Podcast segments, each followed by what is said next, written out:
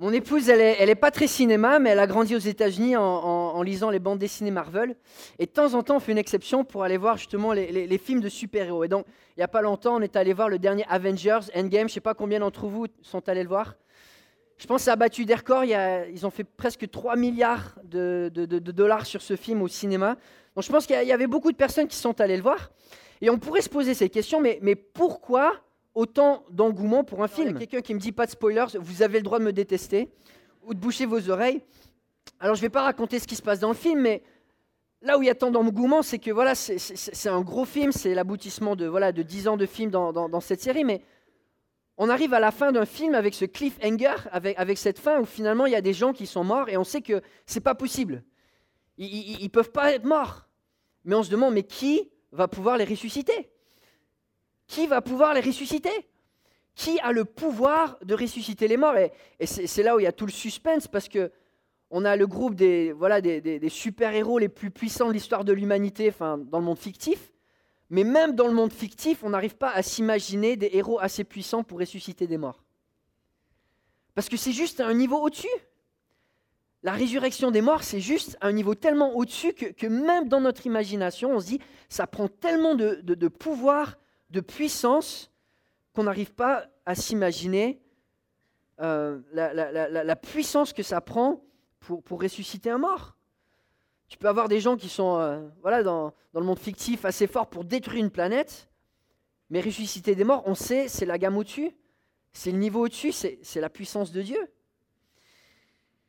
Et, ce défi de, chercher la puissance de la résurrection des morts, c'est le défi de tous les jours, parce qu'on vit dans une société où on dépense des milliards en médecine pour prolonger la vie juste de, quelques jours, de quelques mois, peut-être de quelques années. Et on peut investir des milliards avec, avec des, millions de, de, cerveaux les plus intellos et les plus érudits, et on pourrait passer des milliers d'années. Ressusciter des morts, on ne peut pas. C'est dans la gamme au-dessus le niveau de pouvoir et d'énergie et de contrôle sur l'univers que ça demande, c'est juste trop immense. La puissance de la réjection, ça dépasse tout ce qu'on peut imaginer. Pour ressusciter un mort, il faut le même degré de puissance qu'il faut pour créer des atomes à partir du néant, même plus encore, parce qu'il faut réparer la vie. Alors aujourd'hui, on continue notre série dans l'évangile de Jean, et nous arrivons vers la fin de l'évangile. On arrive dans l'évangile de Jean au chapitre 20, où Jean nous relate justement les événements liés à la mort et à la résurrection de Jésus. Mais Jean va relater ces événements et puis à la fin du chapitre 20, on va dire, OK, je vous ai décrit toute cette vie de Jésus, ça culmine avec la résurrection, afin que vous ayez la foi en lui et que par cette foi, vous ayez la vie abondante. Et pour Jean, c'est simple, la résurrection, ça change absolument tout. Si Jésus a pu montrer cette puissance qui dépasse toutes les autres puissances, et que Jésus rend cette puissance disponible, forcément, ça change absolument tout. Ça change comment on approche la vie au quotidien, ça, change comment on nourrit notre foi, ça change nos attentes, ça change nos rêves, ça change absolument tout. Si notre Sauveur détient vraiment la plus grande puissance qui existe dans notre monde, une puissance qu'on ne peut même pas commencer d'imaginer, alors c'est certain, ça doit changer notre vie. Et ce qui est frappant quand Jean écrit l'évangile, dans la tradition, on, pense que Jean il aurait écrit vers, la fin du premier siècle, dans les années 90, au début des années 90. Il est vraiment âgé. Et on le sait, quand, quand, Jean arrive à cet âge-là, tous, les, tous les autres disciples sont déjà morts martyrs. Et Jean, il a vu ses meilleurs amis, un par un, mourir à cause de cette espérance de la résurrection. Il a probablement déjà vu certains de ses disciples à lui mourir à cause de cette espérance de la résurrection. Et Jean, il, est passé par tout ça. Il arrive à la, troisième génération de l'Église quand il écrit cette lettre, cet évangile. Et Jean reste encore convaincu à 100% que Jésus est vraiment ressuscité des morts et que ça vaut la peine de mourir pour lui pour annoncer ce message. On va le voir, enfin, Jean il va être exilé pour sa foi, il va, il va finir aussi dans la persécution. Mais à cause de cette espérance, les, disciples, ils ont été prêts à tout lâcher, à, tout donner, même à donner leur vie, parce qu'ils étaient convaincus que si Christ est ressuscité des morts, ça change absolument tout. Et avec cette espérance, des hommes, des disciples sans, grande éducation, sans influence, sans pouvoir, ont littéralement changé la face du monde. Alors pour les apôtres, c'est sûr, la résurrection de Jésus a complètement changé leur vie. Et ma question pour nous ce matin, c'est simple. La résurrection, ça change quoi à votre quotidien? La résurrection, ça change quoi? Est-ce que c'est juste un dogme? Est-ce que c'est juste une croyance qu'on met dans notre liste de croyances pour être un bon chrétien? Ou est-ce que la connaissance de la résurrection, l'espérance de la résurrection, la puissance de la résurrection est la source de notre foi dans laquelle on trouve une foi inébranlable? Et c'est le but pour, lequel Jean écrit, écrit son évangile, pour, nous donner une foi qui est inébranlable. Et là, alors qu'il relate les faits autour de la mort et de la résurrection de Jésus au chapitre 20, il va nous donner trois transformations liées à la résurrection qui transforment notre quotidien. La première transformation que Jean nous donne, c'est au chapitre 20. Donc Jean chapitre 20, 11 à 18, euh, si vous avez oublié, je peux lire avec vous. Et dans les évangiles, on relate voilà, une dizaine d'apparitions de Jésus auprès de ses disciples. Paul, en, 1 Corinthiens, va parler que Jésus est apparu à un moment à plus de 500 disciples en même temps. Mais la première apparition, c'est en face du tombeau, et c'est devant Marie de Madeleine, Marie Magdala. Et c'est ce qu'on voit en Jean chapitre 20, à partir du verset 11. Cependant, Marie se tenait dehors près du tombeau et pleurait. Tout en pleurant, elle se pencha pour regarder dans le tombeau, et elle vit deux anges habillés de blanc, assis à la place où avait été couché le corps de Jésus, l'un à la tête et l'autre aux pieds. Ils lui dirent, Femme, pourquoi pleures-tu? Jésus leur répondit, Parce qu'ils ont enlevé mon Seigneur, et je ne sais pas où ils l'ont mis. On dit ce son-là, et se retourna. Elle se retourna et vit Jésus debout, mais elle ne savait pas que c'était lui. Jésus lui dit, Femme, pourquoi pleures-tu? Qui cherches-tu? Pensant que c'était le jardinier, elle lui dit, Seigneur, si c'est toi qui l'as emporté, dis-moi où tu l'as mis, et j'irai le prendre. Jésus lui dit Marie. Elle se retourna et lui dit en hébreu Rabouni, c'est-à-dire maître. Jésus lui dit Ne me retiens pas, car je ne suis pas encore monté vers mon Père, mais va trouver mes frères et dis-leur que je monte vers mon Père et mon Père et euh, vers mon Dieu et votre Dieu. Marie de Magdala alla annoncer aux disciples qu'elle avait vu le Seigneur et qu'il lui avait dit cela. Donc on voit la première apparition de Jésus, et Jésus c'est vraiment surprenant parce qu'il va apparaître à Marie de Madeleine ou Marie de Magdala. Magdala, c'était une ville située au bord de la mer de Galilée.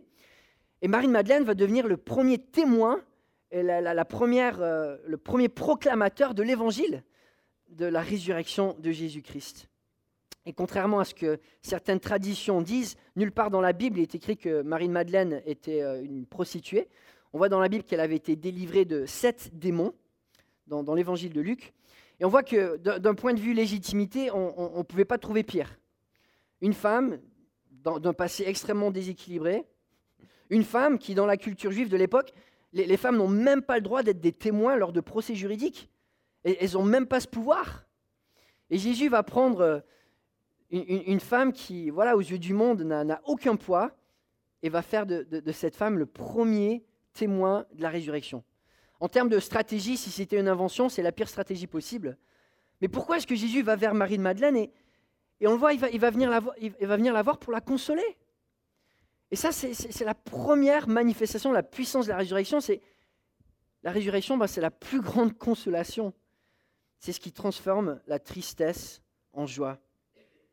Et là, Jésus, il, il, se fiche de son statut social. Il voit une femme qui a de la valeur, une femme qui est brisée, une femme qui est, qui est peut-être la, plus désespérée suite euh, à la mort de Jésus. Elle est au tombeau, elle pleure, elle est inconsolable. Elle, est attachée au tombeau et elle y reste parce que voilà, Jésus l'a sauvée d'une situation incroyable. Elle était donc possédée de sept démons et je ne sais pas si on peut s'imaginer à quel point ça va être oppressant, écrasant. Et elle est passée par là. Jésus l'a délivrée. alors que voilà, le statut des femmes, il n'était pas accepté. Jésus l'a accepté dans son entourage. Marie de Madeleine a pu le suivre, a pu être proche de lui, a pu, a pu l'entendre. Et elle a trouvé en Jésus ben, ce confort, cette espérance, cette joie, cette vie, une vie abondante. Et là, elle est brisée. Et Jésus vient la voir pour la consoler. Il va transformer sa tristesse débordante en une joie qui est débordante. On va le voir, elle est tellement joyeuse, elle, lui saute dessus, elle, le chope, elle le retient. Et Jésus dit Mais attends, c'est pas fini, moi, il va falloir que je monte, et, enfin, lâche-moi un peu. On voit, elle est tellement joyeuse, et, mais, mais, ça, c'est la puissance de la résurrection. Quand on y pense, enfin, le fait qu'on sait que ultimement Dieu va transformer absolument toute tristesse en joie, fait qu'on devrait être les êtres les plus joyeux de toute l'histoire de l'humanité. On devrait être les êtres les plus joyeux de toute la planète. Parce que Dieu transforme par la puissance de la résurrection toute tristesse en joie. Il n'y a pas une seule tristesse que Dieu ne va pas transformer en joie. Et c'est la continuation du mystère de Jésus. C'est le message de l'évangile de Jean. Là où Jésus passe, il donne la vie. Là où Jésus passe, dans tout l'évangile de Jean, il est constamment en train de donner, donner, donner. Et il donne une vie abondante. Là où c'est un monde de ténèbres, un, monde d'oppression, un monde d'inégalité, un monde de péché, Jésus vient et il apporte la paix, il apporte l'équilibre, il apporte la joie. Quelque chose de, surnaturel. Mon épouse me fait remarquer récemment que l'évangile, c'est la seule histoire où le héros meurt pour le méchant.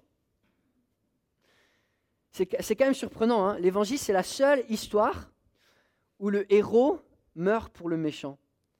Et on, regarde à, la vie de Jésus, c'est quelque chose mais de complètement surnaturel. Et Jésus va, amener la vie là où il n'y a pas de vie. Et Jésus va amener une vie absolument surabondante. Il donne la joie, la paix, le sens, l'amitié, la compassion, le pardon, l'espérance, l'acceptation. Partout où il passe, Jésus va donner la vie. Et partout où il passe, ben, il va transformer les vies. Cette première rencontre avec Marie de, Magdala, ben, c'est la continuation.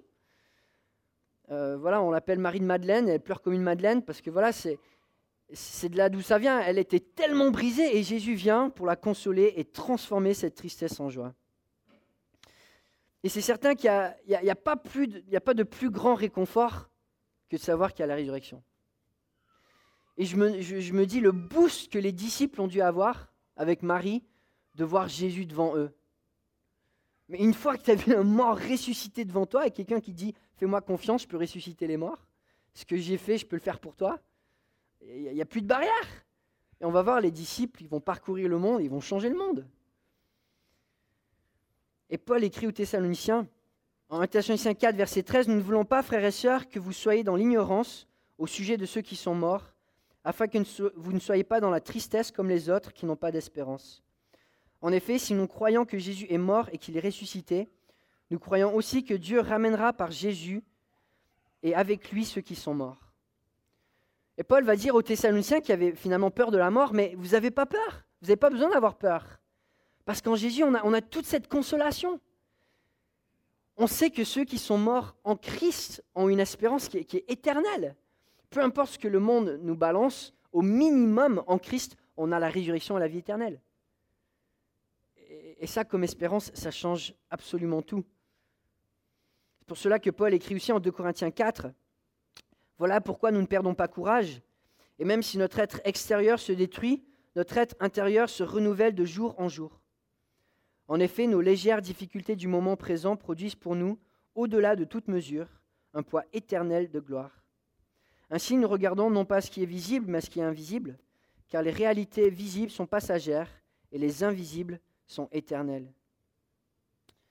Le fait d'avoir cette espérance dans la résurrection, ça, nous allège, mais complètement. Complètement. C'est tellement libérateur. Moi, je me, souviens des, moments les plus transformateurs dans ma vie. C'était aussi un, des moments les plus difficiles. J'avais, je vous ai déjà partagé cette histoire, mais j'avais la vingtaine. J'étais en deuxième année d'école biblique. J'avais 20 ans et j'arrivais pas à dormir plus de 3-4 heures par nuit. Même avec des somnifères, même avec des, relaxants pour les muscles, j'étais tellement tendu dans mon dos que je ne pouvais pas dormir. Et à la fin de, mon année, je me souviens, j'étais physiquement en larmes parce que j'arrivais même plus à écrire. Et je me disais, si à 20 ans, je suis déjà comme ça, mais ça va être quoi dans un an Ça va être quoi dans deux ans? Et puis de, voir que tous ces beaux plans que j'avais pour ma vie, de dire, ben Dieu, je te remets tout ça. J'ai aucune idée de ce que ça va être demain, mais ce que tu as pour moi, c'est ce que je vais prendre. Et je vais, mettre ma confiance dans la puissance de la résurrection. Ma, ma, ma, ma vie, ce n'est pas ici sur terre. C'est ce que tu as pour moi. Je ne sais pas ce que je vais avoir sur terre, mais je sais que ce que tu as pour moi, c'est éternel. Et je vais l'accepter. Et c'est vrai que ce moment a complètement transformé ma vie. De finalement puiser mon espérance dans la puissance de la résurrection, plutôt que vouloir contrôler, plutôt que, vouloir tenir à tout prix, d'avoir des plans pour ma vie. Et je suis tellement reconnaissant pour cette période de, brisement. Et j'échangerai ça contre rien au monde. Et c'est frappant parce que, je ne sais pas dans votre expérience, mais pour moi, les gens les plus joyeux que je connais, c'est souvent les gens qui ont le plus souffert. Souvent, les, gens les, les, plus débordants de joie et de vie et de confiance en Dieu, c'est les gens qui ont le plus souffert. Parce que quand tu arrives à ce brisement où finalement tu es, obligé de dire, écoute Dieu, ma joie, elle n'est pas en moi, sur terre, dans ce que je contrôle, elle, est en toi. C'est tellement libérateur et finalement on commence à goûter à une joie qui dépasse tellement ce que nous on peut, on peut essayer de créer. Avec notre petit contrôle, on, peut, on peut imiter que des miettes. Et c'est ce que Jésus vient faire. Il vient pour consoler Marie-Madeleine, consoler les disciples qui sont probablement complètement brisés, mais ils avaient besoin de passer par là. Passer par ce brisement où ils lâchent contrôle.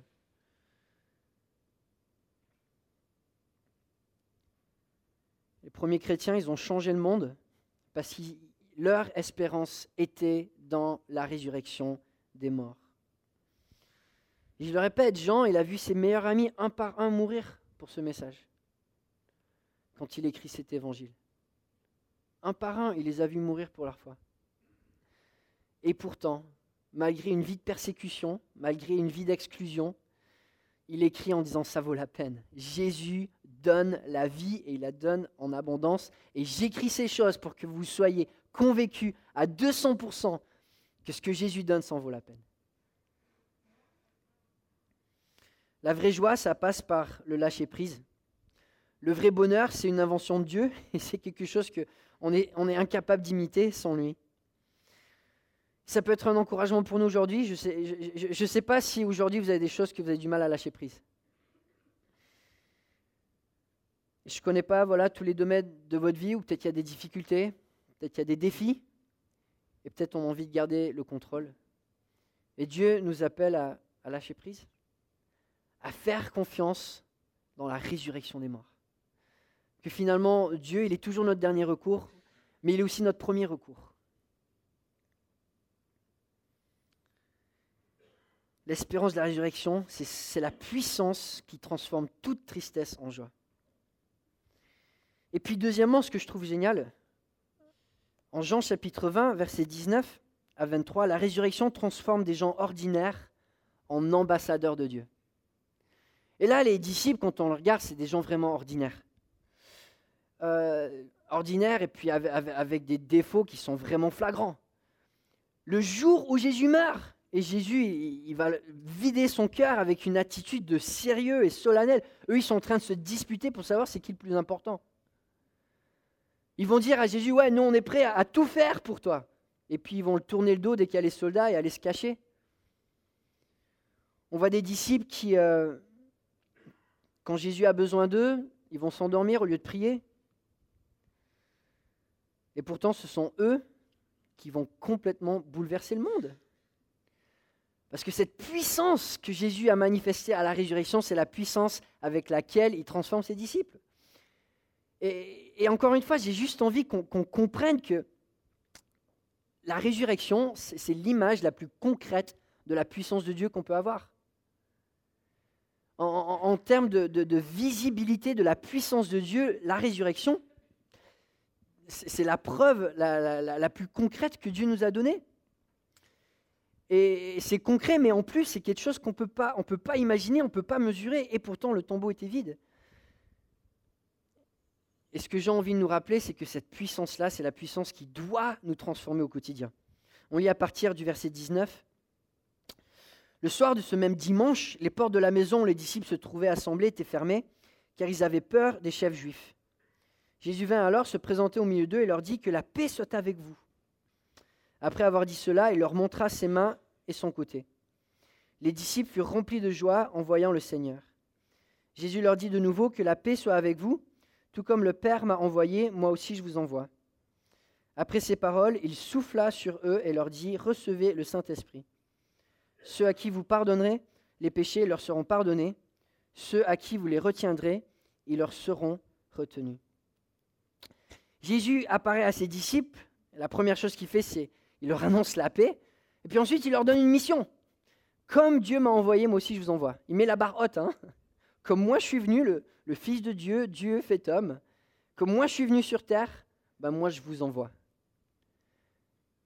Et la seule raison pour laquelle on peut avoir un appel aussi élevé, c'est parce qu'il nous soutient par la puissance de la résurrection.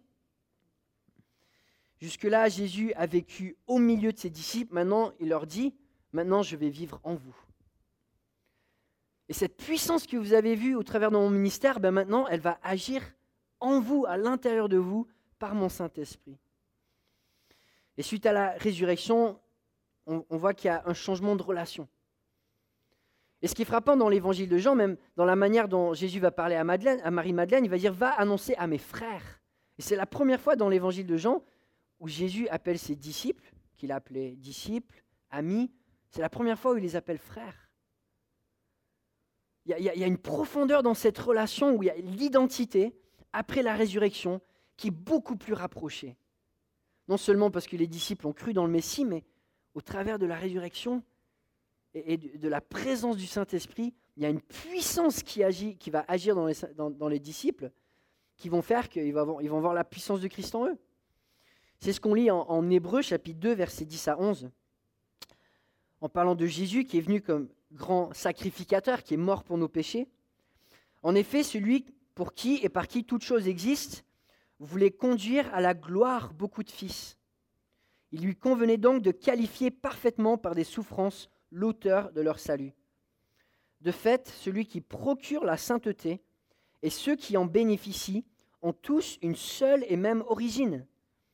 C'est pourquoi il n'a pas honte de les appeler ses frères. Et l'auteur nous dit, le, fait d'être appelé frère, c'est que finalement on a la même source. On a la même source de, puissance, de sainteté, de perfection, de joie. On puise dans la même personne, Jésus-Christ, dans le même esprit, le Saint-Esprit.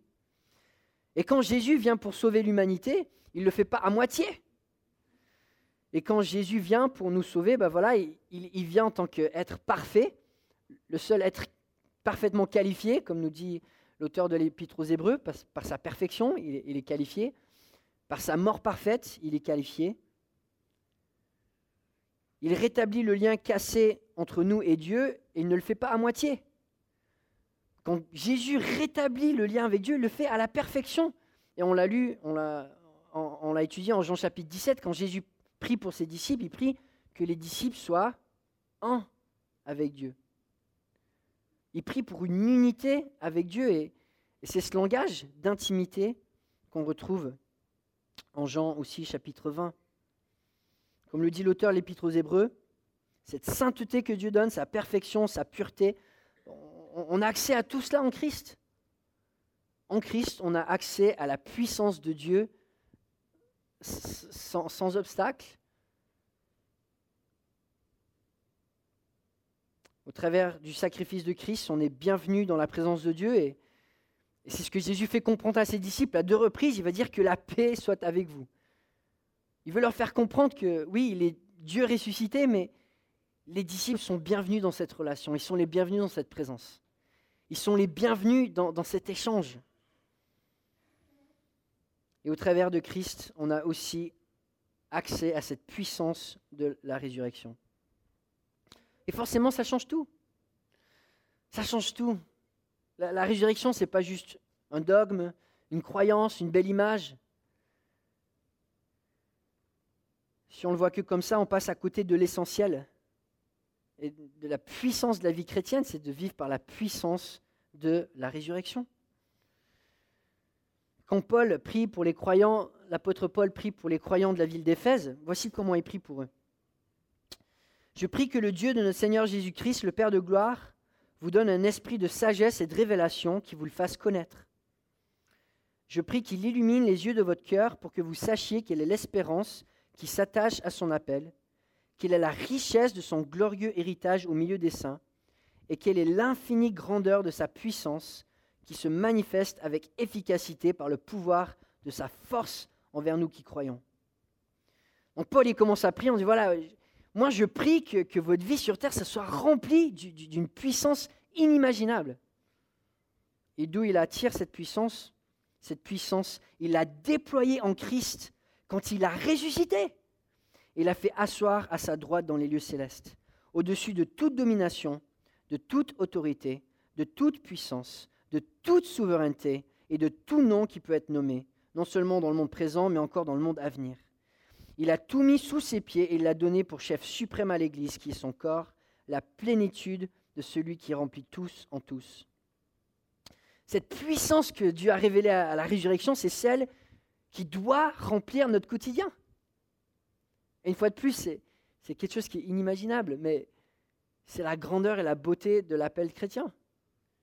Dieu nous appelle à vivre par la puissance de la résurrection. Et dans cette, de cette image, de cette puissance, ben, aimer nos prochains, notre famille, nos proches, nos collègues, de tirer de cette puissance ben, la persévérance et le courage dans les temps difficiles, en gardant la joie, la force pour se donner soi-même généreusement, constamment autour de nous, pour pardonner, même ceux qui nous font du mal, pour faire preuve de patience dans toutes les situations, pour vaincre les péchés, les addictions qui nous menacent, pour apprendre à se maîtriser, autant en parole qu'en acte. Cette puissance, elle nous donne du courage, de la force, de la persévérance, de la grâce. C'est l'exemple le plus concret qu'on a de la force de Christ. Et ce n'est pas juste dans la Bible pour augmenter notre liste de dogmes, mais c'est pour transformer comment on vit notre quotidien. Est-ce que notre quotidien imite cette puissance qu'on voit à la résurrection Et c'est ce qu'on reflète autour de nous quand on s'appelle, on se fait appeler des petits Christ. Et on le voit, hein, dès que Pierre se met à prêcher, qu'est-ce qui se passe? Premier message, le jour de la Pentecôte, lorsqu'il reçoit le Saint-Esprit, il y a 3000 personnes qui se convertissent. Il y a une puissance avec, avec, avec, euh, avec ce message. La puissance de la résurrection transforme des gens ordinaires en ambassadeurs vivants de Dieu. Ce n'est pas juste une réalité historique sans pareil, la, résurrection, c'est une réalité quotidienne sans pareil. Et on arrive à, à notre dernier point ce matin, c'est que la résurrection transforme aussi le doute en foi inébranlable, à l'image de ce témoignage de Thomas. On lit à partir du verset 24. Thomas, appelé Didyme, l'un des douze, n'était pas avec eux lorsque Jésus vint. Les autres disciples lui dirent donc, Nous avons vu le Seigneur, mais il leur dit, Si je ne vois pas dans ses mains la marque des clous, si je n'y mets pas mes doigts, et si je ne mets pas ma main dans son côté, je n'y croirai pas. Huit jours après, les disciples de Jésus étaient de nouveau dans la maison de Thomas et se trouvaient avec eux. Jésus vint alors que les portes étaient fermées se tint au milieu d'eux et dit que la paix soit avec vous. Puis dit à Thomas, avance ton doigt ici et regarde mes mains. Avance aussi ta main et mets-la dans mon côté. Ne sois pas incrédule, mais crois. Thomas lui répondit, Mon Seigneur et mon Dieu. Jésus lui dit, Parce que tu m'as vu, tu as cru. Heureux ceux qui n'ont pas vu et qui ont cru. Jésus a accompli encore, en présence de ses disciples, beaucoup d'autres signes qui ne sont pas écrits dans ce livre. Mais ceux-ci ont été écrits afin que vous croyiez que Jésus est le Messie, le Fils de Dieu, et qu'en croyant, vous ayez la vie en son nom. Moi, Thomas, je trouve quand même assez incroyable. Et euh, Thomas, au début, il ne croit pas, et, je comprends pourquoi. Parce que Thomas comprend les enjeux. Il fait le lien tout de suite. Si Jésus est ressuscité, ça veut dire que Jésus est Dieu, que Jésus est Dieu fait homme. Et, si, Jésus est Dieu fait homme, bah, il faut le digérer. Et Thomas, il est prudent, il veut être raisonnable. C'est sûr, la résurrection de mort, c'est pas ce qu'on voit tous les jours. En plus, quelqu'un qui est bien mort, parce que ça fait trois jours, et quelqu'un qui se résurrecte tout seul. Quelque chose qu'on n'a jamais vu dans l'histoire de l'humanité.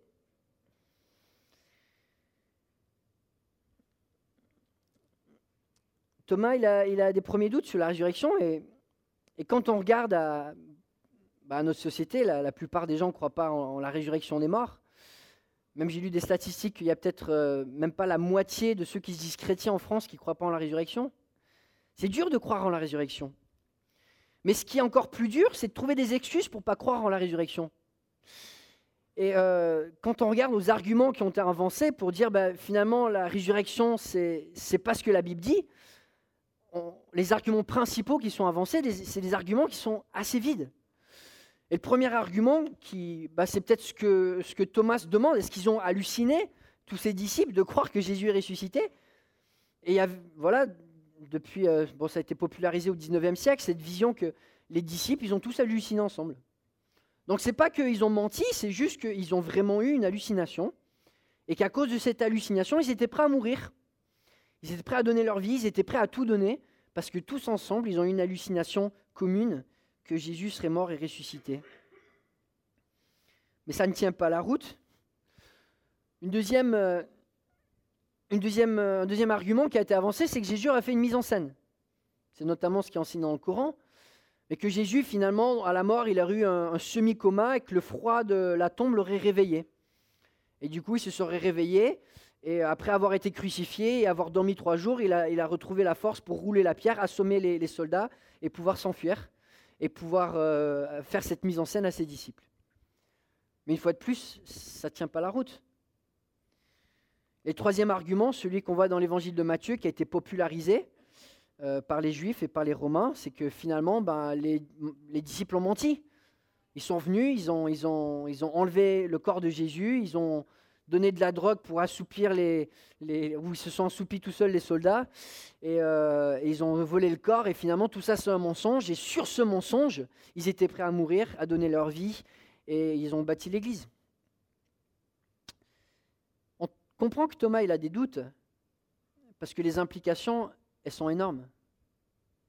Si Jésus est ressuscité, ça change tout. Ça change tout à ma vie aujourd'hui, ça change tout à mon quotidien, ça change tout à comment Dieu se révèle, par quels moyens il a choisi de se révéler à nous.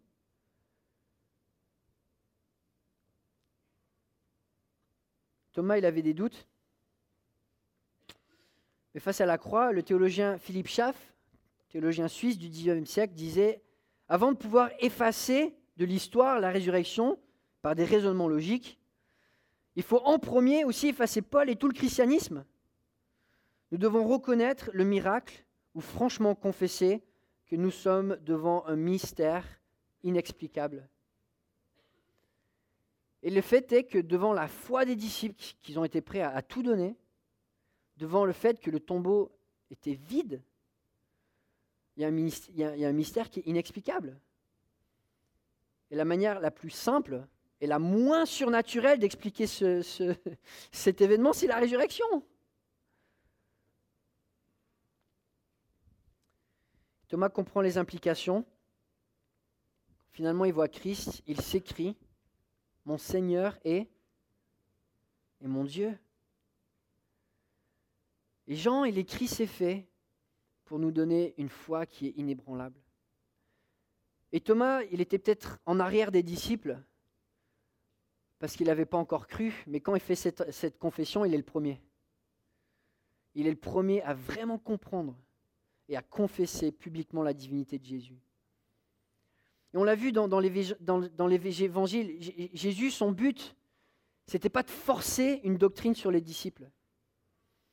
Jésus, est venu pour annoncer le Père, pour mettre le Père en avant, et c'est tout ce qu'il avait envie de faire.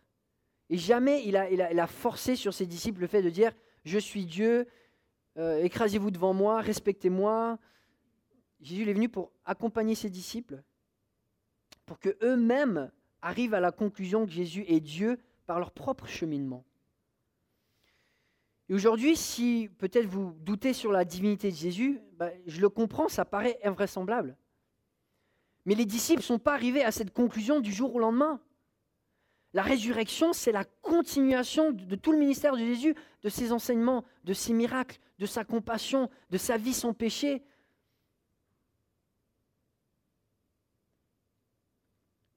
après avoir vu encore et encore et encore et encore et encore comment Jésus vit, les disciples comprennent qui Jésus est. Et finalement, la cerise sur le gâteau, c'est la résurrection, l'ascension, le don du Saint-Esprit. Une fois qu'ils ont Saint-Esprit, on ne peut plus revenir en arrière. La Bible nous dit qu'on a le Saint-Esprit, c'est une des premières choses qui nous révèle, c'est que Jésus est bien ressuscité.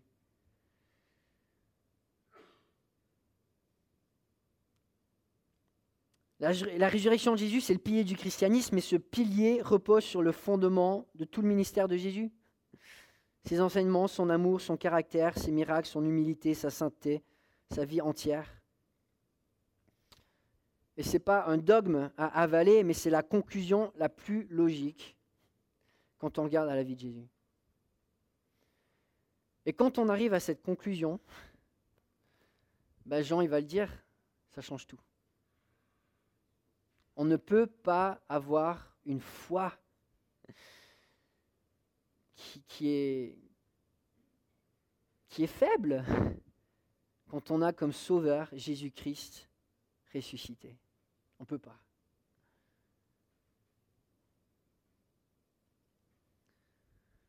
Et c'est pour cela que Jean écrit son évangile.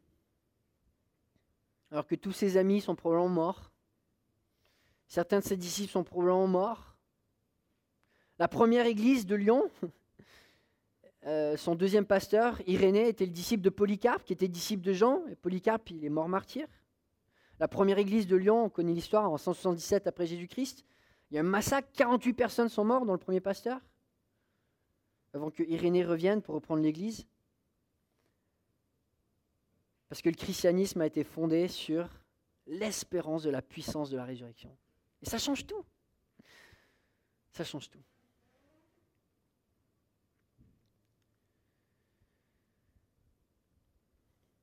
Jean conclut son évangile en, nous disant que Jésus a fait des miracles, Jésus a fait plein d'autres signes, mais il nous donne ce qui a été écrit pour qu'on puisse croire en Jésus comme Messie, le Fils de Dieu, et qu'en croyant, on puisse avoir la vie en son nom.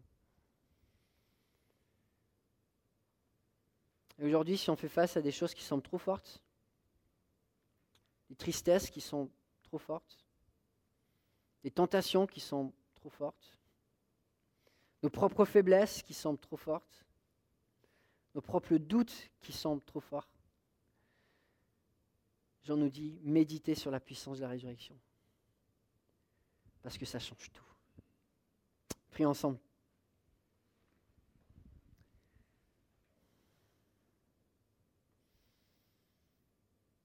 Père céleste, je dois confesser que des fois, je vis un, un christianisme qui est, souvent, qui est si faible par rapport à ce que tu nous promets par la puissance de la résurrection. Et pourtant, Père Céleste, tu, nous dis qu'une fois qu'on est unis à Christ, on a accès à cette puissance par le Saint-Esprit. Une puissance qui dépasse notre entendement. Une puissance qui transforme, une puissance qui donne la vie. oui, Père Céleste, on est dans un monde comme celui où lequel Jésus a marché, un monde de ténèbres, où il y a le mal, où il y a notre péché, où il y a des tentations, où il y a, la souffrance. Mais tu nous donnes un moyen de triompher en Christ et en la puissance que Christ a révélée. Et aujourd'hui, je prie Père Céleste de booster notre foi. Que nous puissions avoir une espérance renouvelée en Jésus-Christ notre Seigneur. Renouvelée au milieu de nos épreuves, renouvelée au milieu de notre souffrance, renouvelée au milieu de nos péchés, au milieu de nos faiblesses. Oui, Père Céleste, donne-nous de comprendre davantage toutes les implications d'avoir un sauveur qui est ressuscité des morts. Merci pour cette espérance, merci pour cette consolation. Ô Père céleste, donne-nous d'être transformés par cette vérité. En ton nom. Amen.